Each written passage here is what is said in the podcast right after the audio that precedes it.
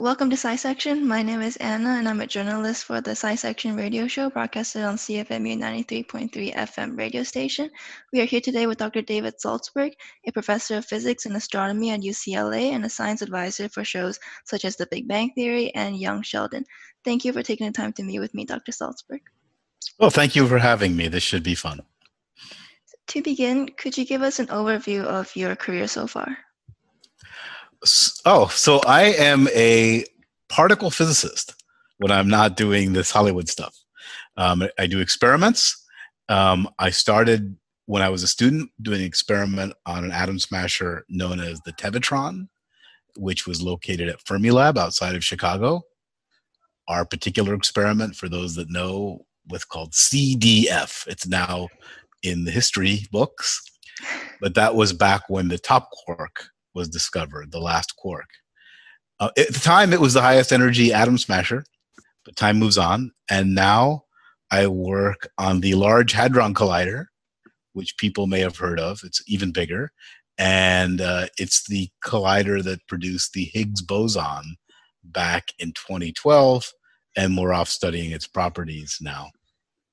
Yeah, that sounds wonderful. So, could you tell me a little bit more about some of the research that you're currently working on?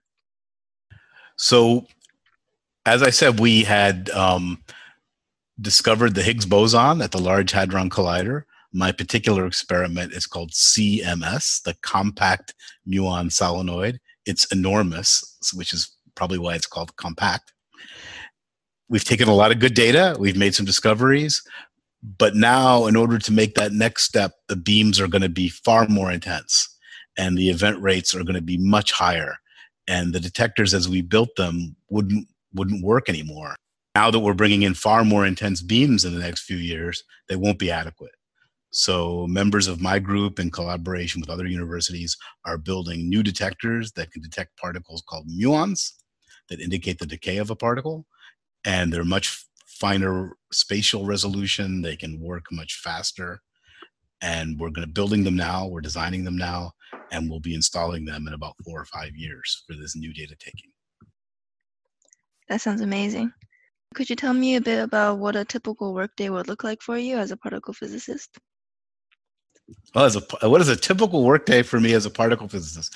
Well, nowadays, unfortunately, since I collaborate with Europe, I am often waking up at six or seven in the morning to be in a meeting and uh, to be on a phone call at six in the morning discussing fine details of of electronics sounds like fun. It's about as fun as it sounds. So typically, I wake up in the morning and, and many days take meetings with Europe before I even. And the normal times, I would go to the office after that and work with students and postdocs on the design work that they're doing. Or we already have existing data. We have a graduate student who's analyzing the data, looking for a very massive new particle and it would decay into Higgs bosons. So whereas eight years ago we were trying to discover the Higgs boson, now we are using it as a tool of uh, a particle that we know about, which other particles would decay into. Yeah, it's crazy how much we've advanced over the last few years. So, in addition to being a professor and a particle physicist, you're also a science advisor for a number of shows, including The Big Bang Theory and Young Sheldon, so, how did you initially get into the entertainment industry? Well, the amazing thing was I never planned on getting involved with Hollywood and entertainment. I moved here to UCLA uh, because I really liked the department and the things we were doing. And here, I lived here in Los Angeles. When you live in Los Angeles and you go out to a party or with friends, you often meet many, many people that work in show business. And I was kind of this odd duck who didn't. And that's the way it was for a long time. And just by chance, through a friend of a friend of a friend who knew the producers that were putting together the show with some science dialogue, they wanted to run it past a physicist.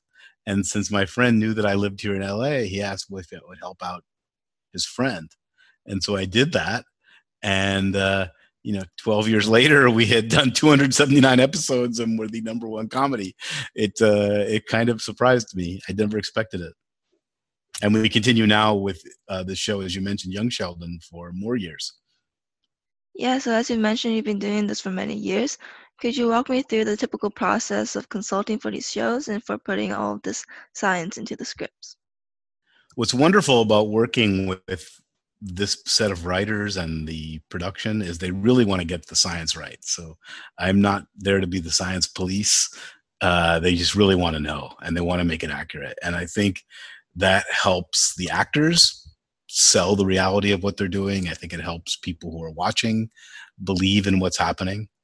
And so sometimes it'll be just a thought, you know, hey, uh, what kind of sciency thing might they be doing on the roof? And that's what I want to stress is that they have the story put together. They're on the roof, they know who's there, they know what they're doing, but they have a science size hole about what exactly they're doing. And so we very rarely, or almost never, if ever, started with this is a cool science topic, let's build a story around it. The writers built a story about boyfriends and girlfriends or friends or trouble, very universal stories. And the specificity of it, the fact that these were scientists, is what was used to flesh it out. But the underlying story was driven by human stories. And so then after that, I would get scripts, and there might just be a wrong word. You know, they don't care which way it is, but it's correct if it's written one way and incorrect if written another, and we make those changes. And then the script would go into production. There'd be a six day cycle where the actual episode is produced. And I would hear from set decorators and maybe sometimes wardrobe, the properties department, which is everything the actors hold and touch, uh, about putting things together if it was needed. Not every episode did, although every episode on Big Bang Theory had whiteboards. And so there was always something fresh on the whiteboards young Sheldon, there's not as many scientists. There's young Sheldon himself. He befriended an older uh, physics professor, uh, Dr. Sturgis. And so there's fewer of them. There's not as many opportunities to fill in science, but we still do. We still keep it accurate and try to keep it accurate in that case for what was happening around 1990. And speaking of the whiteboards in the Big Bang Theory, where exactly did you come up with all of the things to put in those? well, in the end, it was three whiteboards per episode times 279 episodes. So I can't say that every single whiteboard was very profound. But if the episode did have the characters talking about something, and it was something they could have been talking about before the show started, then that would often drive me to what's put on the whiteboards. It wouldn't make sense if a topic came up in conversation that they had not been talking about before. Well, why would that be on the whiteboards? Because clearly that was before minute one of the episode. So if they've been thinking about it, fine. So that that helped on some of the episodes. Other times, there's something was happening in the news, science news, and uh, it would be very conceivable that they would be talking about that, and so and use the whiteboards. We just didn't see them, so that would often wind up being on the boards. Um, other times, you know, we know that Sheldon and Leonard were just working on things, and so there'd just be some stuff on the boards. Uh, wouldn't be related to what's happening now or um, in the episode. It's just the uh, uh, everyday life of what would be on a whiteboard.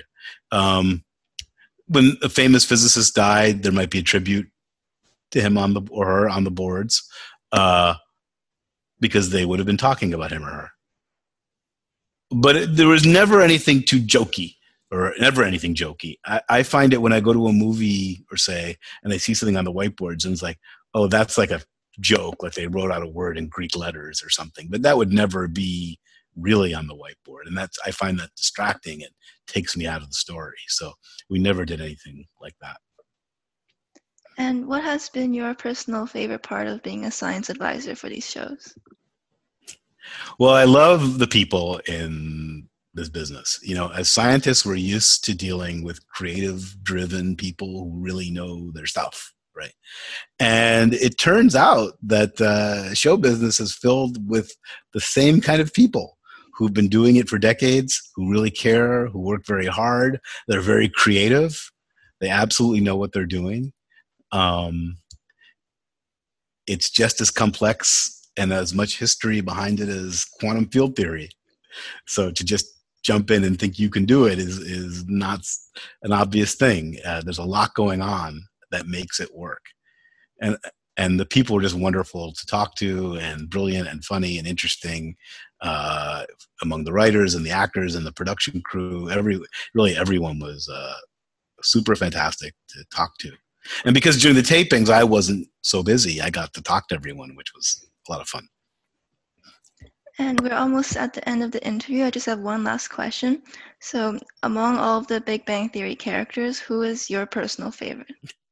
You know, everyone asks me that. And if I said if I picked one, then I would have all the other of my friends, the actors, against me. Um, I say that I f- find aspects of all of them in my own personality, and sometimes I'll even find myself saying something they said. And I think that's not an accident. As explained to me by one of the writers, if you're reading a novel, you can hear the inner dialogue of someone about what they're thinking. But when you're watching a play or watching television, which is like a play or show, if they don't say it, you don't hear it.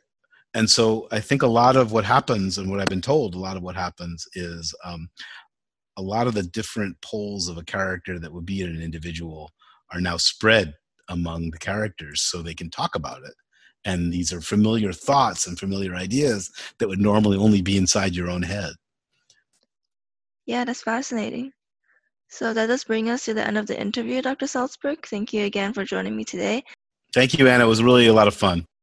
And for everyone listening, that's it for this week of SciSection. Make sure to check out our podcast available on global platforms for all of our latest interviews.